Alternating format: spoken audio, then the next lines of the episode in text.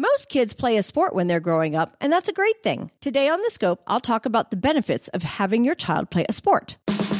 Keep your kids healthy and happy. You are now entering the Healthy Kid Zone with Dr. Cindy Gellner on The Scope. Like many of you, I'm a soccer parent. My kids also do Taekwondo. Having kids do sports goes way beyond the benefits of just keeping them active so they get tired. For starters, kids who participate in sports have stronger muscles and bones. It also helps keep their weight under control, which is important considering the child obesity problem we are seeing.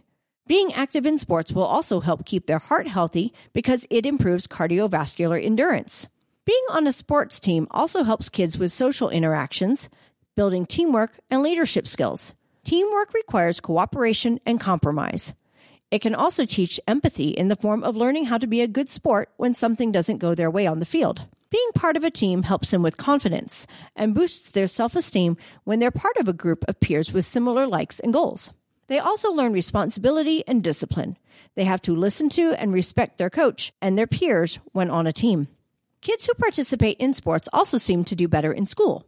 High school students know they have to keep up a specific GPA in order to continue to play their sport, and so this is one way to encourage good study skills.